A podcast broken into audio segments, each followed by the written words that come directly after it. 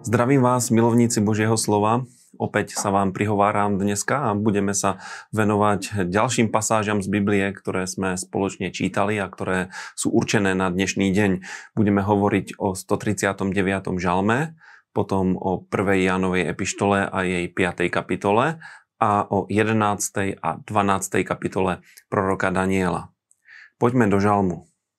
Tento žalm, alebo tá jeho časť, ktorú dneska čítame, nám zjavuje dve veľmi dôležité skutočnosti. Poprvé, Boh o nás vie všetko a dokonale nás pozná. A po druhé, je neustále s nami a nikam pred ním neujdeme, neutečieme, nikde sa nevieme skryť. A tieto dve pravdy e, vedú k ďalším dôležitým e, implikáciám. E, skutočná cesta k poznaniu seba samého, k pochopeniu nášho vnútra, nášho života vedie cez vzťah s Bohom. Inak sa to nedá. Ľudia častokrát nerozumia sebe samému, nevedia, prečo majú určité e, pocity, prečo musia čeliť rôznym vnútorným stavom a práve cez, cez poznanie Boha, práve cez to, že s ním máme vzťah a vieme, že on preskúmáva naše najvnútornejšie vnútro, pozná každú našu myšlienku, každý postoj, každú motiváciu, je si vedomý, dokonale vedomý nášho vnútorného stavu, tak e, on vie priniesť pomoc. A Niekedy sa snažíme hľadať riešenia našich problémov. Hľadáme ich, usilujeme sa, rozmýšľame a pritom by stačila jedna jednoduchá vec, hľadať Boha a tráviť čas v spoločenstve s ním. No a tá druhá pravda, že Boh je stále s nami, nevieme sa pred ním nikde ukryť, ani na morskom dne, ani, ani hore, hore niekde na nebesiach. E, nevieme sa zavrieť do nejakej komórky, kde by Boh nebol je to práve tá komórka, v ktorej keď sme sami, tak môžeme mať spoločenstvo s Bohom a toto vedomie, táto známosť, že Boh je s nami, nám dáva dve veľmi dôležité veci. Poprvé, vedie nás k úplnému víťazstvu nad strachom. Nemusíme sa báť, lebo, lebo Boh je s nami. To je častokrát jeho argument.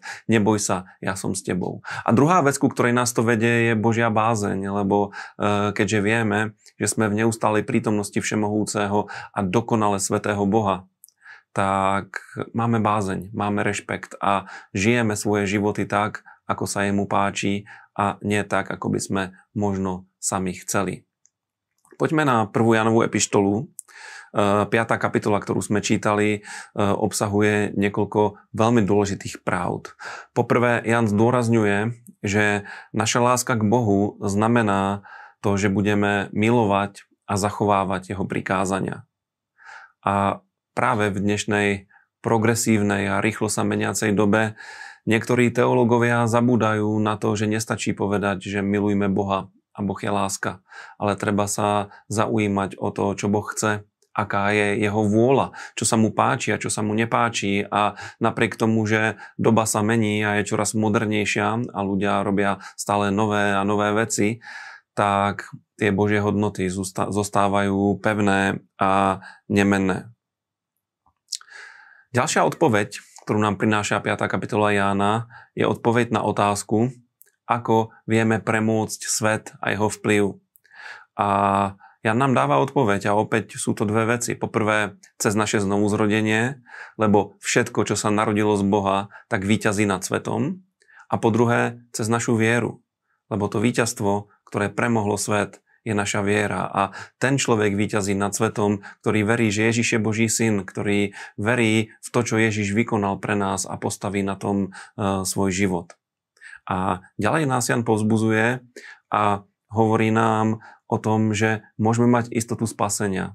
Hovorí o vnútornom svedectve našej viery. Že kto verí v Božieho Syna, má toto svedectvo v sebe. Na inom mieste Biblie je napísané, že Boží duch svedčí spolu s našim duchom, že sme Božie deti. A táto istota nám vie dávať pokoj v akejkoľvek situácii. Je to istota spasenia, je to realita Božej prítomnosti, ktorá je v nás a e, skutočný, fungujúci, reálny vzťah s Bohom. Nie nejaký imaginárny, vymyslený alebo vysnívaný, ale to, že zažívame, že Boh ku nám hovorí, že my hovoríme k nemu, že sa modlíme, máme vypočuté modlitby, toto je vynikajúca vec.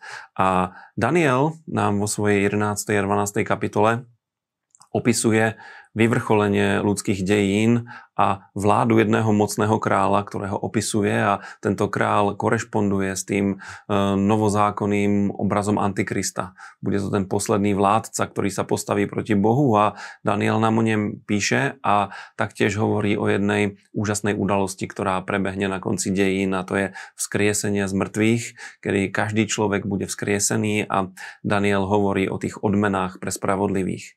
E, Možno by som povedal ešte toto, že knihu Daniel a potrebujeme čítať spolu s jednou novozmluvnou knihou a to je kniha Zjavenia. Tie knihy sa navzájom doplňajú, hovoria o rovnakých veciach a je veľmi dobré čítať ich súčasne, lebo vieme pochopiť a porozumieť ich kontext a to vám aj odporúčam.